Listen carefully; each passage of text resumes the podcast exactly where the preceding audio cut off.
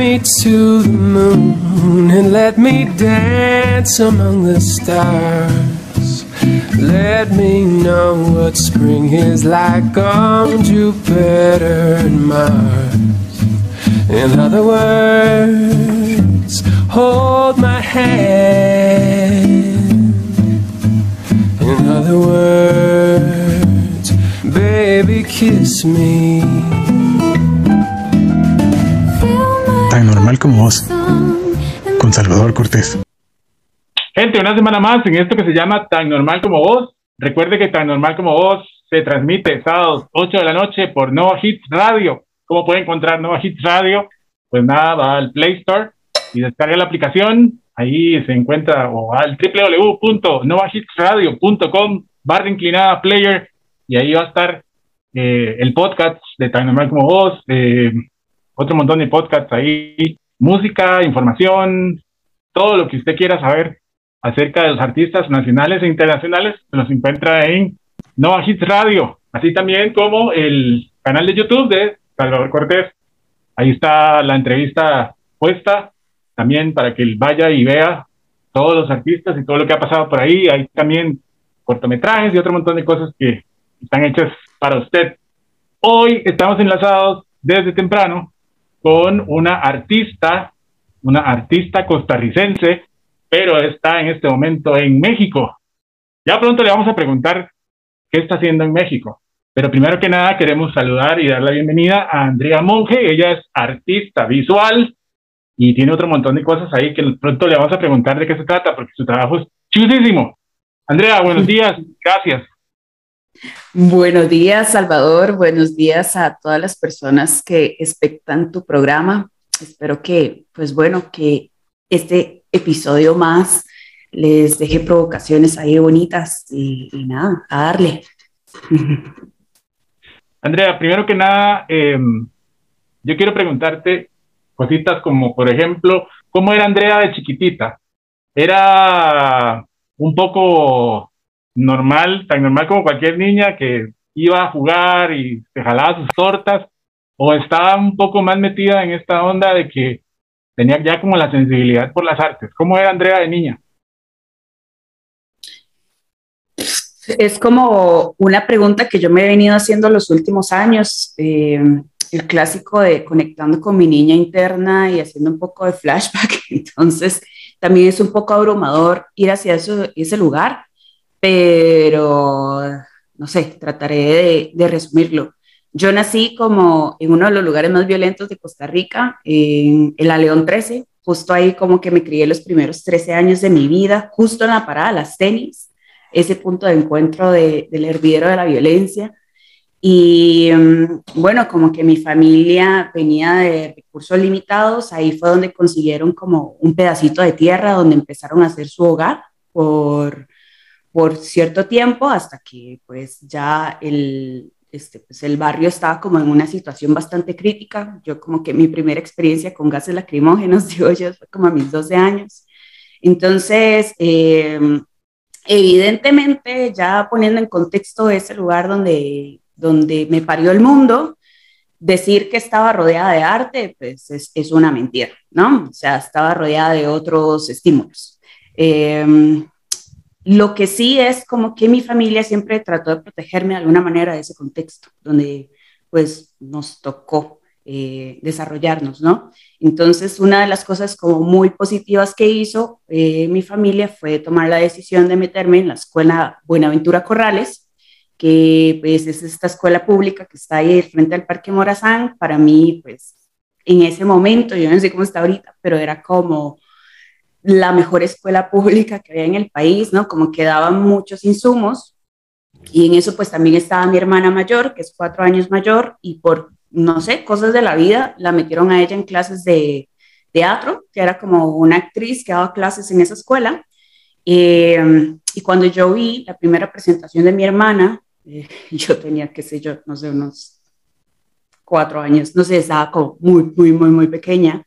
Y cuando yo vi como su presentación en la escuela, que obviamente era hasta como de cuento Navidad, que hacen en Navidad a finales de año, yo vi lo que ella estaba haciendo y ahí fue donde me clavé y dije, de ahí soy como que toda mi vida he tenido, bueno, como de niña, como que desde niña tenía la sensación de que había nacido en un lugar donde yo no pertenecía y, y como que desde ese momento, como que lo tengo muy lúcido, ese lugar en el escenario donde estaba mi hermana con un pavo de plástico diciendo pavos, pavos, vendo pavos, yo dije, em, por primera vez siento que estoy viendo un lugar frente a mis ojos donde yo puedo pertenecer.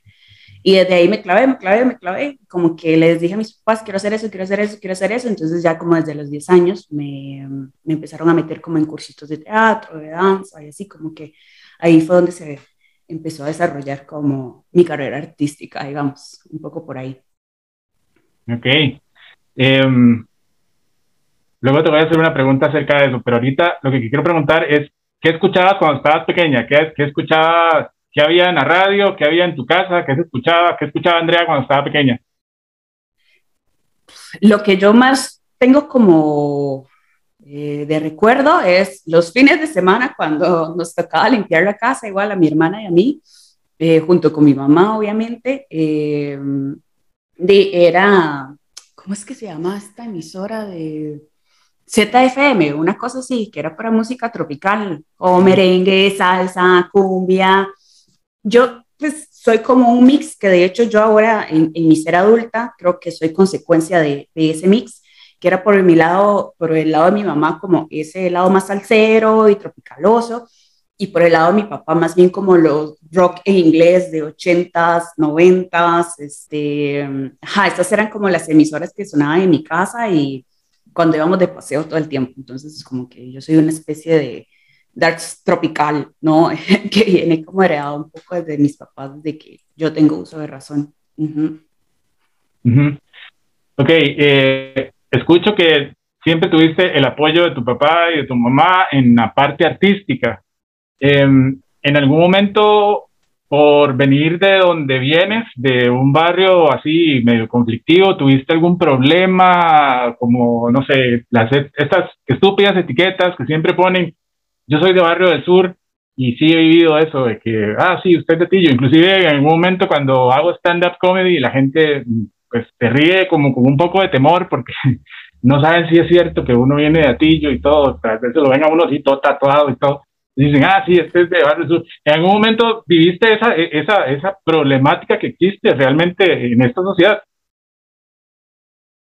No, pues fijo, sí, o sea, como que, bueno, yo me acuerdo cuando estaba en la escuela, una vez sí me bullearon porque mi papá pasó como por ciertas etapas de profesión, o sea, él la mayor parte de su vida fue como maestro de obras, constructor, y ya después este, en el jardín de la casa, porque como, que la, como él era constructor, obviamente él construyó nuestras casas y eran casas grandísimas, así, ¿no? De señor de constructor, y teníamos como un jardín grandecito que él como que decidió hacer un local comercial y para alquilarlo, pero ya después vio como que podía sacar más ventajas siendo el emprendedor, ¿no? Ese local y, y pues decidió hacer una carnicería. Entonces yo me acuerdo que yo no sé si por el barrio, pero sí por lo menos me hacían bullying de que era la hija del carnicero este, pero yo lo tomaba con mucha honra porque también yo veía de que a mi papá le iba como bastante bien, ¿no? La carne es algo que consume mucha gente, entonces como es un buen business, él siempre me decía, la comida siempre es un buen negocio. Eh, ya después, como por cosas de, de la vida, me toca eh, hacer mi colegiatura, o sea, el colegio en el Liceo San José en Barrio México. Entonces, no podría decir que sufrí tanto bullying porque pues ahí estábamos como los de las mismas comunidades, ¿no? Que la Leo, que la Carpio, Barrio México, este, Latillo. Exacto, entonces, sí, yo creo que era bullearse de barrio en barrio, pero no, no en términos como de clase social, que eso es algo que agradezco un poco Costa Rica, que fijos existen como esas discriminaciones, pero yo cuando ya vengo a Ciudad de México, que veo que eh, la división de clases sociales es mucho más fuerte, ¿no? Nosotros todavía, eh, al menos en mi generación, yo sentía como el poder de la clase media, que era la que predominaba, y como mi familia, de ser de recursos muy limitados, también logró ascender con todo y hijos, ¿no? O sea, yo ni siquiera ahora me cuestiono tener familia porque se me hace inviable, pero ellos inclusive en esa condición, teniendo como hijas, mi hijo, yo veía cómo podían lograr ascender al, paso del tiempo y gracias a, su evolución también yo estoy donde estoy. Entonces, como que, mm, mm, no sé, tal vez sí formaba parte de mi personalidad un poco el tener que estarme un poco a la defensiva, ¿no? Como tener que estarme defendiendo de gente que, que ni siquiera de primera entrada pudiera ver en mí alguien que se pudiera bullear ¿no? O sea, o alguien que me pudiera bullear, que siempre estaba en una posición de, además yo, o sea, como introducción a quien le interese ese tipo de temas, como soy Sol Escorpio, ascendente Sagitario, Luna en Cáncer, y, y, según como un poco esos arquetipos astrológicos, ¿no? Como el Sagitario está, este sentido de justicia, que siempre es algo que, que ha venido en mí, ¿no? Entonces, como que si, si la gente se burlaba de mí o me bulleaba por esa condición en la que yo venía, probablemente lo hacía a espaldas porque de frente eh, les iba a sacar el cuchillo. Eh, no, o sea, como que no, no, no les iba a ir muy bien. ok. Em, ¿Cómo llegaste a, a tener este gusto por el, por el arte visual? Porque si yo, yo me he puesto a ver tu brete y yo veo, digo, wow, ¿qué es esto? O sea, eh, de, de, dónde sale tanto concepto, tanta vara tan loca, tanta vara tan chiva? ¿Cómo llegaste, cómo te acercaste a, a, eso? Porque me imagino que en algún momento te explotó la cabeza. ¿Cómo llegaste hasta ahí? Es, es pues como toda una odisea, ¿no? O sea, intentar contarles en serio como el viaje de Ulises. Eh, pero a grandes rasgos una cosa lleva a otra, o sea, ¿Qué es lo importante inculcar el arte desde que, de tener uso de razón prácticamente desde que estás en el vientre de tu mamá? Es que el, el arte, eso es un arte, es algo que, que se consume de manera permanente de alguna manera. Es decir, si a vos te van inculcando desde cierto punto ciertas cosas de tu cultura y ciertos estímulos y ciertas referencias, vos no vas a llegar a un punto en la vida en que vas a decir, ay, me empaché de eso ¿no? Como si, como si te dieran una limonada porque tienes sed, pues tú tomas una o dos y ya después dices, bueno, ya estoy satisfecho. Con el arte no, el arte es un fenómeno muy curioso de que mientras a vos más te dan, pues vos más querés, ¿no? O sea, te vas llenando de esa ambición de, de estímulos. Es parte de, de nuestra naturaleza humana, eh, la experiencia estética. Es una necesidad y, y en COVID nos dimos cuenta de eso. Entonces, bueno, yo comienzo con el teatro y esos son como mis primeras bases, donde obviamente eh, quien aleje el arte visual del teatro, pues, no sé, para mí está bastante desconectado de lo que realmente es. Eh, ya después viene la danza, que es este, esa estética a través del movimiento y también muy ligada a la música. Entonces también como que yo soy súper fan de la música. Eh, y después viene el performance, que sí siento que es un punto de quiebre, ¿no? Porque, o sea, cuando yo estaba haciendo teatro y danza, donde estaba mi, mi mayor concentración era en mi cuerpo, en el desarrollo de mis habilidades y en cómo eh, lo visual y lo estético era a través de lo que yo podía hacer con mis herramientas interpretativas. Cuando viene el performance a mi vida, que es más o menos como en la época universitaria, eh, ya ahí sí empiezo a tomar en cuenta otras cosas más relacionadas a la composición, porque si bien es cierto, igual en el performance, yo ya llego a entender que mi cuerpo es una obra de arte en sí misma, eh, empiezo a entender que mi cuerpo no es suficiente para compartir lo que yo quiero transmitir. O sea, y para mí era como ya empezar a ver la diferencia entre una imagen potable y una imagen potente. Y cómo a través de una imagen yo podía provocar un montón de sensaciones, emociones y provocaciones en las otras personas sin necesidad de recurrir a grandes presupuestos o grandes budgets, o sea, que a veces solo necesitaba mi cuerpo y mi cuerpo en el espacio. Y ya después, inclusive, desprenderme de mi cuerpo, sino como ya yo después más como directora, eh, poner el cuerpo de otros y el espacio. Eh, y entonces ahí es como cuando poco a poco yo empiezo a ser consciente de esas cosas. Eh, ya después justo eso, como, bueno, yo tuve como una lesión en, la rodilla muy fuerte por bailar y también ya en algún punto de mi vida tuve que decidir como separarme un poco más de, del escenario y pasarme al backstage, que también eso fue otro punto de quiebre en mi vida donde yo dije, yo comencé como escritora, digamos, desde pequeña, fue como mis primeros impulsos fueron escribir.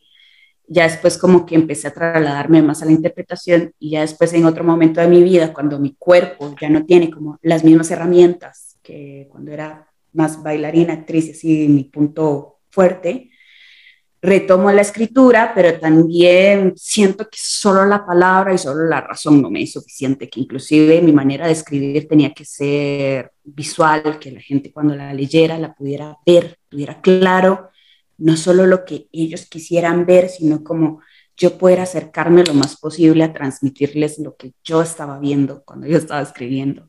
Digo, no sé si me va a entender, pero todas esas búsquedas y experimentos este, me llevaban cada vez a ser más consciente de la imagen. Em, y, y, eso, como siempre he sido bastante curiosa, ¿sabes? Como que no me gusta estar en una sola cosa.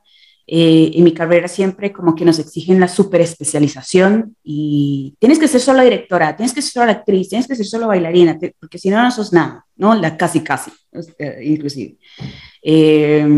Y yo con el tiempo me fui dando cuenta que pues no, que mi propósito en la vida un poco como creativa era como vivir la vida en la máxima de las posibilidades, mi creatividad en la máxima de mis posibilidades y lo que yo fuera aprendiendo como de esas experiencias era lo que iba a ir encontrando mi propio arte. Y así es como, como se han ido dando las cosas. De pronto ahora ya estoy más tirada a eso, como hacia la dirección de arte, el arte visual, el diseño de experiencias de una manera más compleja, eh, abarcada eso no solo con un enfoque, sino con la mayor cantidad de multi experiencias posibles, ¿no? Entonces, como que así siento que es como se ha ido dando, como que una cosita fue llevando a otra, fue llevando a otra y, no es un proceso completo, digamos, aquí vamos viendo hacia dónde va agarrando la cosa. Ok, eh, para la gente que nos está escuchando y no tiene muy claro qué es una, una experiencia de estas, eh, ¿vos podrías explicar qué es realmente eh, vivir una experiencia de estas desde, desde, tu campo, desde lo que estás, de lo, cómo lo creas, cómo, cómo es el proceso, para que la gente esté un poquito más en contexto? Sí, bueno, eso ya saben que mi background viene como de las artes escénicas, ¿no? Entonces desde ahí es un poco el cómo yo pienso todo lo que hago. Este, para mí que tienen en común esas cosas, que, que pues tienen historia, que por lo general tienen conflicto, tienen drama eh, y, y tienen eso como un desarrollo narrativo que va hacia algún lugar, aunque ese lugar a veces conscientemente sea nowhere. ¿No? Como ningún lugar. Em, entonces, yo lo que trato de crear con mis productos es más que espectáculos, experiencias eh, en vivo o escénicas. ¿Por qué yo los diferencio? Porque a veces los espectáculos, pues como que tienen un fin literal, narrativo, este, inclusive moralista a veces, como que discursivo, ¿no? Y así. Cuando yo pienso en una experiencia, yo siempre pienso en primer lugar en el usuario, eh, en la persona que lo va a espectar. Entonces, en primer lugar, para mí, como prioridad como directora, es pensar cómo el usuario que está espectando lo que yo les estoy ofreciendo, está viendo lo que está viendo, está escuchando lo que está escuchando, está oliendo, está sintiendo. Eh, como que todos los sentidos, tomarlos siempre en cuenta para poder generar una experiencia estética. Eh, entonces ahí el valor que yo le pongo a veces es más allá de que haya una historia o de que haya un conflicto, que haya rarará, que, que sí forma parte como de mi estructura dramatúrgica, pero la prioridad siempre es que las personas salgan provocadas en la máxima de sus sentidos, ¿no? O sea, porque también con esto de la virtualidad, donde pues nuestra experiencia es súper bidimensional, ¿no? Solo pasamos haciendo esto, esto y, hay como una predominancia visual. Trato de que las cosas que yo comparto, pues la gente vuelva a reconectar con sus sentidos de alguna manera. Y me gusta cuando son experiencias en vivo porque pues, pues ahí hay un, una provocación particular a que si es solo digital. Eso hablando de mis proyectos donde yo tengo como más experiencia. Ahora yo estoy como en un punto de quiebre porque también parte como de mis intereses artísticos es siempre estar haciendo algo diferente a lo que vengo haciendo. Entonces vengo en un punto de ruptura que justo obviamente coincide con COVID, donde todos los teatros se cierran, donde no hay oportunidad de tener ese contacto en vivo. Y entonces yo digo, ¿qué coño voy a hacer? ¿No? O sea, la pregunta que, que nos hacemos, que nos hicimos yo y, y, todos los colegas, ¿no? ¿Qué chingados voy a hacer? Además, yo estaba aquí en la Ciudad de México y, y me empiezo a hacer preguntas como de, ok, a mí lo que me gusta es crear experiencias, es decir, provocar a las personas, como generarles muchos estímulos en la menor cantidad de tiempo posible. Ese es como mi juego favorito. Pero ya no lo puedo hacer porque no, no, no me lo permite ningún país del mundo en este momento, ¿no? Entonces empiezo a decir, bueno, ¿dónde es que está ahorita la gente? ¿Dónde es que puedo ir y buscar a la gente y generar experiencias? En ese momento todos estaban confinados, ¿no? Entonces yo llegué y dije, bueno, todo el mundo está en sus propias casas cómo chingados puedo hacer para poder un poco de la experiencia que yo hago desde el escenario, poder transmitir esos espacios de confinamiento. Y entonces ahí es donde me empiezo a interesar más hacia el arte plástico, este, como hacer instalaciones, donde yo estaba viviendo en ese momento, justo propongo pues hacer una instalación eh, para el lugar donde las personas que vivían en ese lugar, que éramos como cinco en total, pudiéramos hacer como una interacción con la instalación, donde dejáramos un registro de nuestro paso por el lugar en el confinamiento, ¿no? Y entonces ahí es donde yo empiezo como a, a trasladarme también al ámbito digital, porque también dije, es que di, no me queda de otra, me gusta o no me gusta, ahí también es donde está la gente, no solo en sus casas confinadas, en su acto físico, sino también en su avatar, este, pues están en el espacio virtual. Entonces también tengo que ver cómo chingados hago para que mis experiencias y mi background teatral y escénico se pueda transmitir eh, en esos espacios donde la gente está ahorita. Entonces, ahí también es donde logro coincidir maravillosamente con, esta artista, Orlianam, que es colombiana israelí este, y radica también en la Ciudad de México. Y ella, a pesar de que viene de una formación de diseño de interiores, también tiene como una super pasión por el teatro y como por otro montón de referencias. O sea, es un, un ser humano lleno de muchísimas referencias y entonces como que junto con ellas donde logro encontrar un, un, equilibrio ahorita como bastante interesante entre eh, lo que puede ser profundamente teatral pero pasado al ámbito digital. Entonces nosotros ahorita lo que hacemos ahí en el estudio em, es un híbrido como entre algo muy artístico y muy comercial también, o sea, trabajamos para marcas, trabajamos para artistas de música. Eh, trabajamos eh, nuestros propios proyectos a nivel artístico, entonces como que es bastante amplio en ese sentido, pero lo que podrían encontrar ahorita más de mi trabajo, eh, más que lo, lo teatral o lo escénico, que es algo que yo ahorita en todo este proceso de pandemia es algo que, que he ido dejando descansar porque también me había dedicado muchos años a eso y decía, necesito como un poco de pausa de, de, esto para adquirir otras herramientas en otro lado, ver qué está pasando en el mundo real y ya después ver cómo puedo integrar eso como a mis intereses artísticos. Ha sido más, bueno, si en mi Instagram pueden como tener un, un poco más de acercamiento, pero es mucho creación de personajes, still life, eh, creación de álbum covers para artistas, visuales para músicos, eh, para marcas y, cositas así. No sé si fui clara, pero bueno, eso como que por ahí.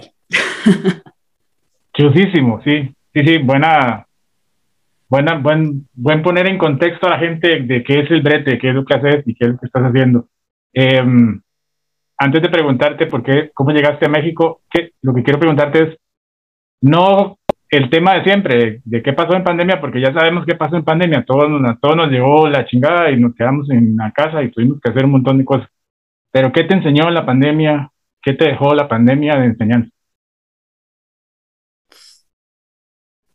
Muy particular, porque digamos, yo ya estaba como en un momento, lo que me pasa en Costa Rica es que es cool porque como que ahí puedo hacer mi arte 100%, como que ahí sí soy como una persona que puede figurar más de forma autoral como en sus propuestas, no tanto cuando uno migra que primero pues se tiene que sentar en un lugar y pues bueno, empezarse a dar a conocer y ese tipo de cosas.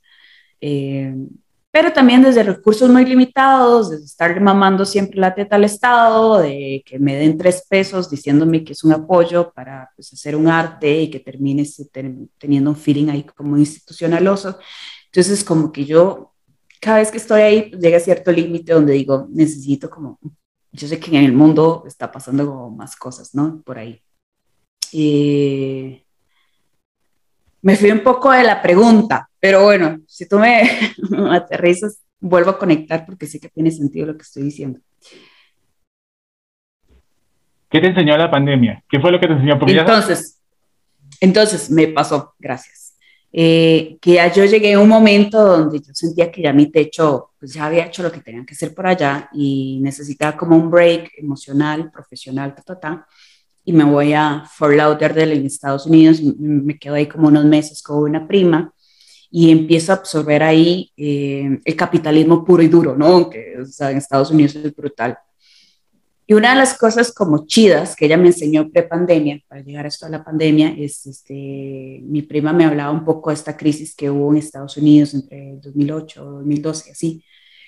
Y, y, algo como muy claro que ella me dijo eh, fue que en las crisis siempre hay como dos caras, ¿no? O sea, como quienes salen afectados, muy afectados, y quienes más bien se benefician de la crisis y les va muy bien. ella fue como una de esas personas que en esa crisis este, de Estados Unidos económica aprovechó esa crisis, eh, logró hacer inversiones y le empezó a ir chido, ¿no? Al menos yo veía como, mira mi prima, o sea, yo sé de dónde venimos, le está yendo bastante bien. Y después viene la oportunidad de venir aquí a México eh, y para hacer un proyecto en específico por tres meses y justo como que se cumple el tiempo de la residencia, esos tres meses, cae la pandemia. Eh, y a mí como que las palabras de ella me vinieron así como al toque, ¿no? Y entonces yo dije, ok, eh, esa es una situación particular, está pasando a nivel mundial, algo que yo nunca había visto, o sea, tal vez ha pasado, pero en mi historia, así, es la primera vez que yo veo que está pasando esto o una de dos, o yo me pongo a llorar, como todos los colegas que estoy viendo yo en Facebook, ¿no? Porque ahí, ahí es donde los tengo a todos en Facebook. O entiendo, o empiezo a ver cómo chingados saco ventaja, porque yo, yo, yo, yo, yo no voy a salir perdiendo. No sé cómo, eh, pero no va a salir perdiendo. Y entonces, como siento que esa ha sido la principal enseñanza, como que mm, dejarme de victimizar, como que sentía y creo que justo como parte de, irme a Costa Rica otra vez, y irme a explorar como otros lados y como que ponerme a guerrear en el mundo real, fue un poco dejar al lado mi ser víctima de, ay, yo nací en esta condición, yo nací en este lugar, es que a mí solo me dan estas oportunidades, es que... Y empezar más bien a hacerme preguntas y decir, ok, está esta situación, ¿cómo chingados yo le saco ventaja?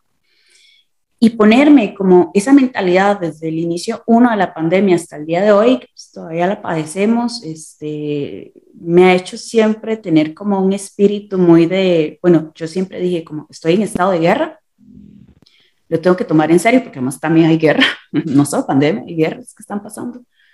Eh, tengo que ser muy sabia con mi economía, tengo que ser muy sabia con mi salud mental, con mi salud emocional, con quien tengo alrededor, en contextualizarme. Para mí es fundamental estar contextualizada y, estar en los lugares donde yo tengo que estar, aunque a veces haya que apretar.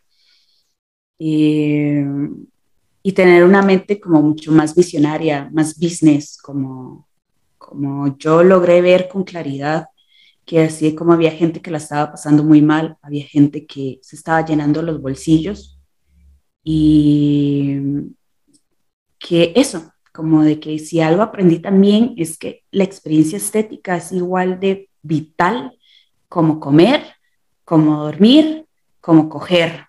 La gente necesita experiencias estéticas. Eh, y que ahí entraba yo, y que ahí entraba ese papel, mi servicio a la humanidad, como dejar de pelear y no ponerme en la posición de yo soy la artista, me tienen que apoyar, yo soy la más afectada, me cerraron los teatros, sino de, eh, no, compas, o sea, la gente está confinada, la gente se está deprimiendo, hay un chingo de ansiedad.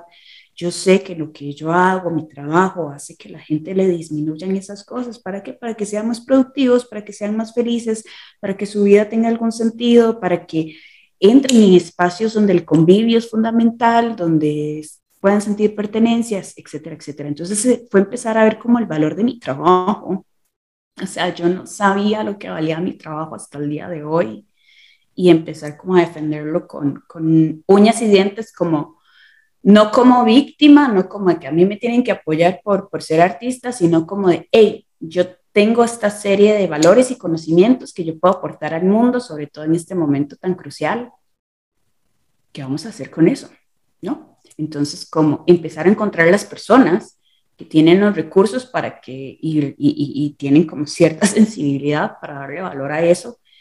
Eh, y a mí particularmente en épocas de pandemia es donde mi carrera ha estado en, su punto más álgido y donde puedo vivir dignamente. Eh, entonces, bueno, aprendizajes han sido un chingo, pero sobre todo como de que lo que está acá, y eso hablando para todos los creativos, lo que está acá es nuestra principal barrera y limitante y que mm, mientras más jodida pueda estar una situación, simplemente es un marco de referencia para poder accionar y ahí ya tu nivel de creatividad eh, es lo que va a terminar como tu éxito, lo que cualquiera puede determinar como éxito, ¿verdad?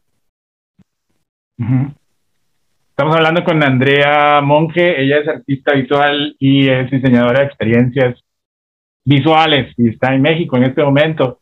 Llegaste por tres meses y ya estás instalada ahí, no hay retorno, ya, ya estás con la camiseta puesta del, del tricolor mexicano o todavía hay en algún momento alguna señal de regreso? Esta es como mi cuarta migración en la vida. La primera fue a la Ciudad de México. Yo me vine aquí cuando tenía 21 años, aprox, de a los 21 a los 25. Eh, tres años en total yo desde, mm, te digo, ¿no? O sea, retomando desde la pregunta de la infancia, como que yo desde muy pequeña sentía que no pertenecía, no pertenecía, me costaba, me costaba. Y no sé si era un hecho para mí, como que ya después logré vivir como en esa no pertenencia y me hacía sentir como especial, el clásico oveja negra la familia, ese tipo de cosas. Pero ya después con el tiempo, pues sí hay una necesidad de, de encontrar como la propia comunidad y a mis 21 eh, llega la oportunidad, después de un Iberescena, donde yo hice la coreografía, el espectáculo vino aquí a México, como que le fue bastante bien, eh, como que se, había una oportunidad para venir a México. Yo estaba justo en el Conservatorio del Barco en ese momento, estaba muy feliz, así como que bailarina, este, besando el piso todos los días, y era como muy feliz pero también me sentía como muy ahogada en ese pedacito de tierra. Eh, sentía que necesitaba como explorar más y en eso se abrió como la oportunidad de México, como de, hey, mira, como que tu trabajo sí aquí está resonando, sí tiene valor. No tienes que esperar a ser una vaca sagrada para que te den un poquito de respeto por tu trabajo, sino que aquí en México, siendo joven, mira, te están diciendo, hey, qué chido lo que estás haciendo. Es como que dije, pues voy a ir ahí, voy a probar. Y por suerte tuve como la bendición de, de mi director en ese momento, Jimmy Ortiz, ahí en el barco, y, fue, y él me dijo, vaya, vaya, y pues, si no le funciona, pues aquí vuelve y aquí está su casa. Y entonces eso fue como un gran alivio para mí, decir, hey, como voy a ir y, yo sé que si voy a estar ahí una semana, un mes, un año, lo que sea, me va a dar información que va a ser importante para yo llevar a Costa Rica, ¿no? El clásico que uno al inicio piensa que puede cambiar el mundo y que está chido probar el mundo para volver a Costa Rica y, dar lo que uno aprendió y así. En eso yo estuve tres años acá trabajando full, haciendo como un montón de cosas, o sea, de que desde bailando con Juan Gabriel hasta haciendo que telenovelas, que series, que un montón de cosas que ya, ya no hubiera, en Costa Rica no hubiera tenido el chance, ¿no? Eh, ya después como que tengo como un punto de quiebre en México donde digo, ya, o sea, porque también la ciudad como que en ese momento estaba volviendo muy violenta, estaba como los 43 desaparecidos, llega Peña Nieto al poder, ya como que la violencia se empieza a estar un poquito más en la ciudad, yo que vengo de un país sin ejército divino, ¿no? Que ahora aprecio mucho eso, digo, hey, no, aquí como que este, regresando un poco. Estuve como en Costa Rica, empecé a hacer otro montón de cosas, o sea, como que en serio sí todo el background de México como que me sirvió para que en Costa Rica todavía pudiera crecer aún más entre mi trabajo y mis cosas, pero después volvió a pasar la misma situación de que me sentía ya limitada, ¿no? Y de que yo sí realmente Mm, siento que, estoy un poco cancelada y como de que no, no, he sentido como que sea como un artista súper visibilizado, que quieran visibilizar en mi país, no, nunca, así como yo he sentido que no he pertenecido, de pronto pues esa misma energía que yo fui como cultivando, este, el mismo país me lo da de alguna forma, entonces como que ahí yo no, no siento que pueda brillar realmente, como yo sé que lo puedo hacer, eh, entonces como que eso, yo me fui después a Estados Unidos, estuve como ahí un rato, en una especie como de break, de todo, eh, y ya en México, yo después de Estados Unidos como que dije, mm, es que mi objetivo es no volver a Costa Rica, yo no sé qué va a pasar, no sé a dónde voy a ir, lo que sí me gustaría es que ya sea a través de residencias o de que yo pueda ir a algún lugar, este, pueda estar como migrando en país en país, como viajar un poquito, recibir información de otros colegas, estar en trabajos clase A, como que yo ya estaba harta de pues, estar en mi casa ahí, este, en los Joses o en Tibás o donde estuviera viviendo y estar viendo Netflix, qué sé yo, y estar así como, es que a mí me encantaría estar haciendo esas cosas, pero estoy aquí más bien viéndolas, soy la espectadora de algo que yo podría estar haciendo y sé que no lo puedo hacer aquí. Entonces, como que, bueno, en México salió la oportunidad de esta residencia para hacer el diseño plástico de un espectáculo entonces me tocó diseñar la escenografía, la luz de los objetos del vestuario. En ese momento estaba un momento bastante interesante en mi carrera porque justo estrenaba ese espectáculo en la Ciudad de México, otro donde yo fui la asistente de dirección, eh, se estaba presentando en New York, que, que, era del Expresivo, Teatro Expresivo, que lo llevó a New York, y otro que habíamos hecho en conjunto con la Compañía Nacional de Teatro, se estaba presentando otra vez en Costa Rica. Entonces yo decía, wow, o sea, para una artista escénica latinoamericana, como en este momento tener tres espectáculos en tres ciudades como interesantes, era muy top para mí. Eh, y en ese momento cae la pandemia y los tres se cancelan. Entonces como que en ese momento que me toca quedarme atrapada en la Ciudad de México, porque también las, las fronteras en Costa Rica las cerraron como hasta octubre del 2020, eh, en México también las cerraron, entonces aunque yo me quisiera ir de México, no podía. Eh, había como una oportunidad de hacer una residencia en Colombia con Teatro Petra y así como que ya estaba teniendo conversaciones eh, entonces yo decía, chido, porque pues mi objetivo es no volver a Costa Rica en la mayor cantidad de tiempo posible, sino ver de qué manera puedo conectar con otros artistas en otras partes del mundo. Pero bueno, cae todo esto de la pandemia, se me quiebran a mí todos los planes, quedo yo ahí atrapada, en, y quedo aquí atrapada en la Ciudad de México. Mm, intento ir dos veces a Costa Rica, sí lo intenté, dos veces eh, y las dos veces me cancelaron el, vuelo, por eso, porque las fronteras las cerraron hasta octubre. Entonces, como que en algún momento yo estaba como muy angustiada, como que por un lado decía, me estoy esforzando demasiado por ir a Costa Rica y yo en este momento de mi vida siento que ahí no tengo que estar. Yo amo mi país, eh, esto por favor que no lo tomen como una hater, yo lo amo. En términos de ser artista en Costa Rica, pues he tenido mis hijos y eso todos mis colegas. Quien, quien diga que no, pues bueno, qué chido que la Dios chido, pero no es la normal. Eh, y entonces como que en algún momento digo, ¿saben qué? Como que Ciudad de México, yo ya viví aquí tres años, ahora que volví, después de un rato de no haber regresado, la verdad volví y era como estar en casa, ¿sabes? Como que no se me habían olvidado las calles, no se me habían olvidado los lugares, no se me había olvidado cómo era la gente, cómo era la cultura, cómo desenvolverme con agilidad en este espacio. Y entonces, como que dije, pues siento que es eso, como una llamada al universo, de que, de que, ¿por qué no simplemente me quedo ya? No, no me paso esforzando a ver si hay un vuelo humanitario para que me lleve a mi país. Yo qué voy a chingado voy a hacer en confinamiento con mi familia. Yo la amo. amo a mi familia, pero yo no sé si quiero estar confinada hasta el nivel de la incertidumbre cuando acabe esto. Y aquí en México, pues al contrario, pues obviamente los artistas, colegas, lo primero que hicieron fue como acobijarme y apoyarme. y darme espacio para resistir hasta que pues hubieran algunas certezas. Entonces, como que esa fue la decisión que yo tomé en ese momento y dije, pues ya, o sea, no voy a quedar acá hasta que el cuerpo aguante. Que esa fue la premisa. Uno, la primera vez cuando yo tuve 21 años, cuando vine acá, fue como, yo voy a ir a México y hasta que rinda.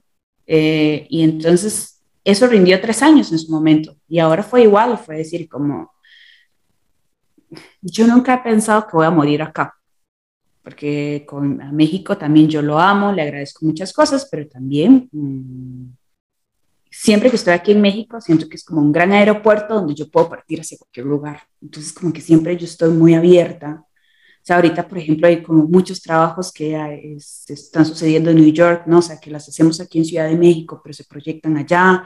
Entonces, bueno, New York obviamente es una ciudad donde yo ya no sé si vivir, ya que la conozco un poquito más esa ciudad, digo, mm, no sé si en calidad de vida es algo que a mí me atrae, pero pues estar abriendo portales ahí es algo que, que, me encanta. Barcelona es una ciudad que también me encanta y me encantaría poder estar ahí un tiempo o ir a ciertos trabajos. ¿Qué es lo cool de México? Eso, que es como un gran aeropuerto, donde todo el mundo está llegando, donde ahorita está pasando cosas como muy interesantes y donde la intuición a mí me está diciendo, hey, Mae, como Aquí es donde hay que estar ahorita un rato. Quédese aquí, matice aquí, saque todo el provecho que pueda sacar de todo lo que pueda dar a cambio también, porque pues tiene que ser recíproco. Y después, quién sabe. Pero es tan abundante este país que, que si vos entras en serio con, con esa mentalidad guerrera de tengo valor, sé, este, ver, ver de dónde vengo ya como un valor, o sea, lo que a mí me ha enseñado Costa Rica, venir de ahí, venir desde donde yo vengo eh, y, y, entender que toda esa serie de situaciones me han construido y cómo eso crea un personaje de valor, que ahora soy yo aquí en esta ciudad.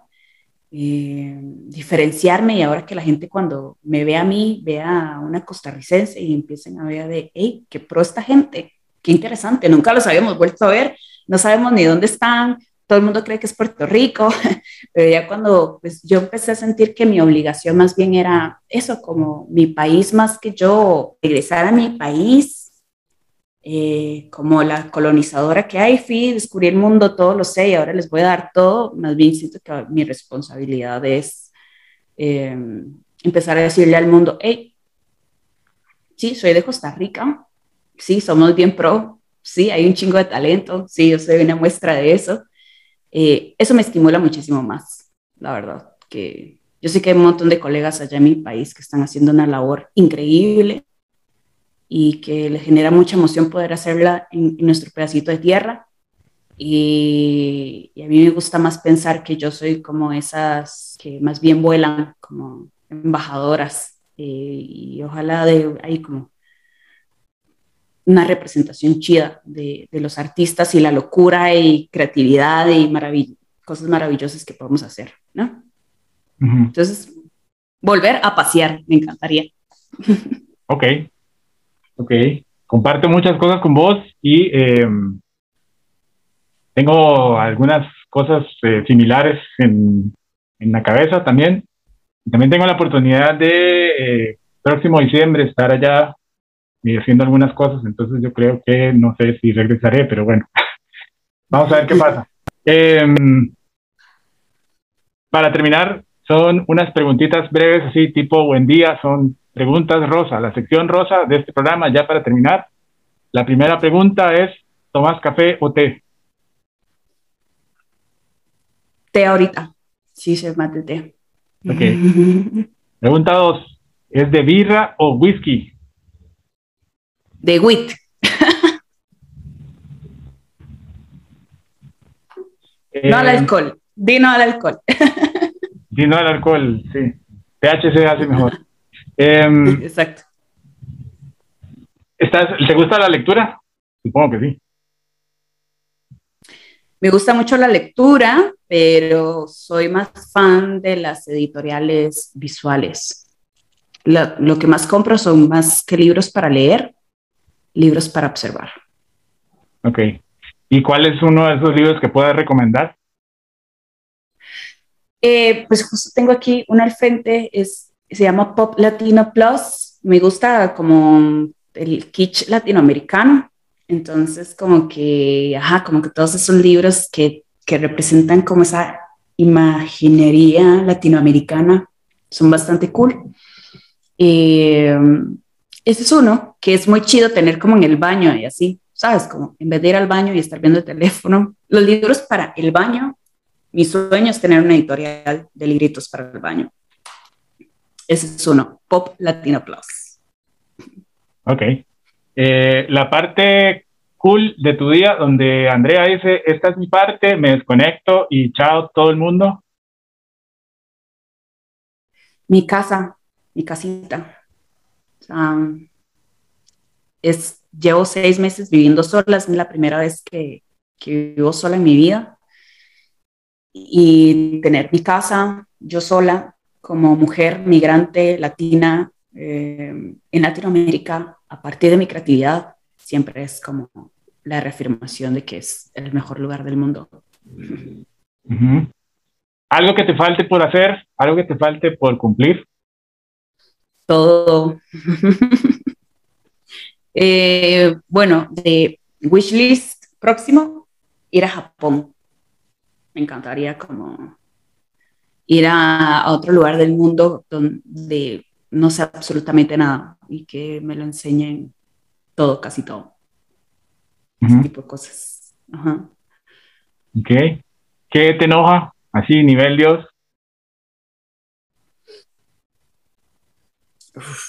O sea, como casi siempre los call centers.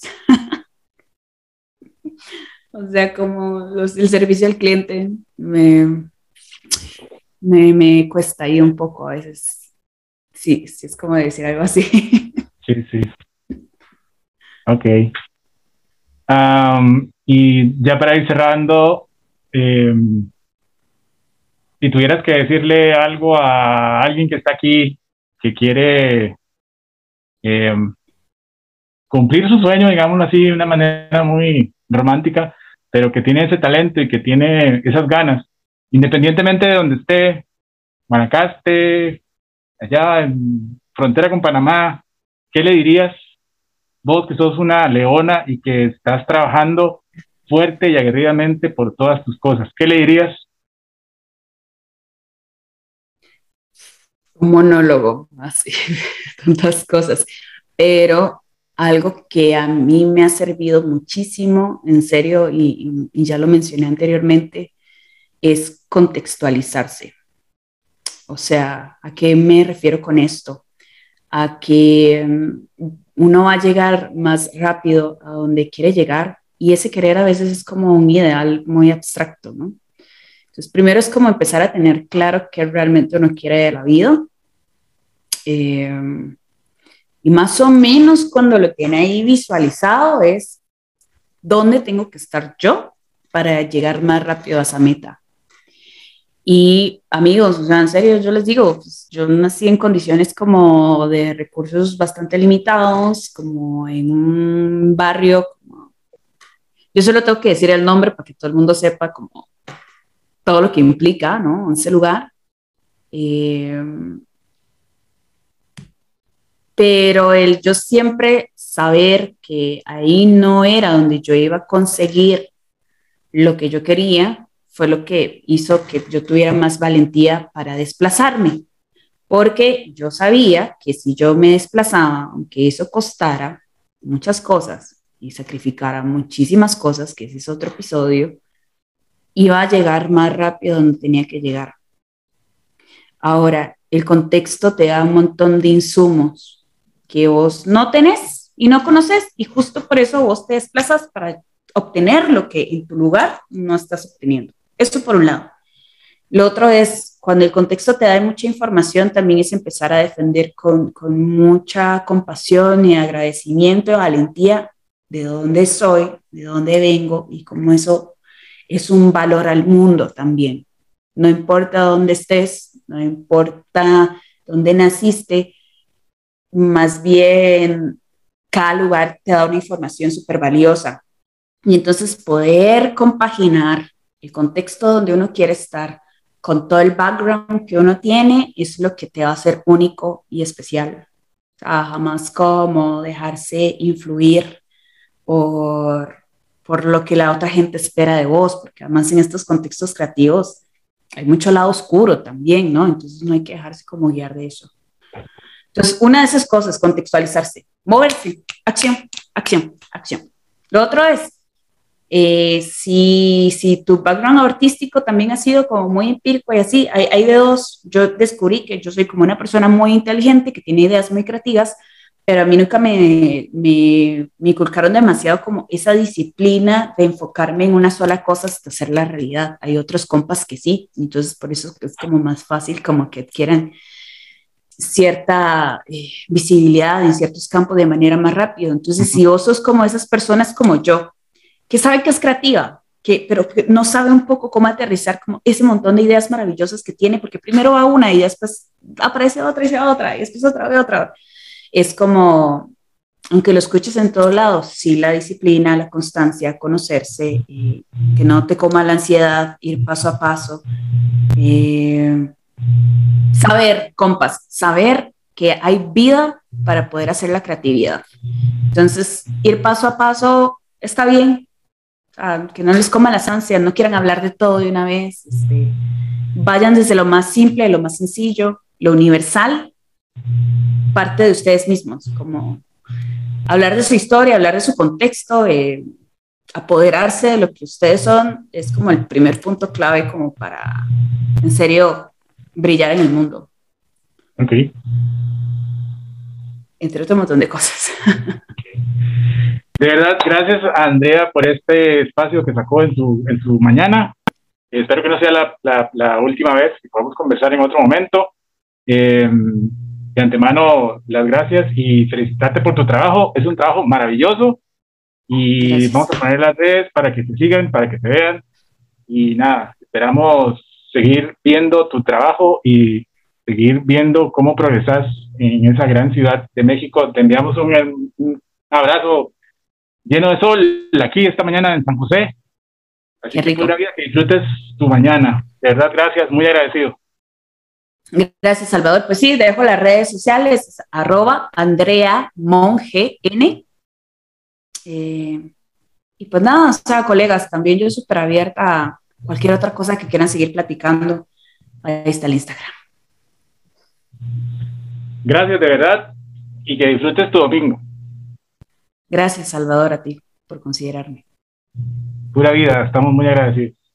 Nos hablamos, sí, gente, pero... la próxima semana, ya sabe, coma sus frutas, sus verduras, haga cosas tuanis, sea positivo. Pura vida. Chaito.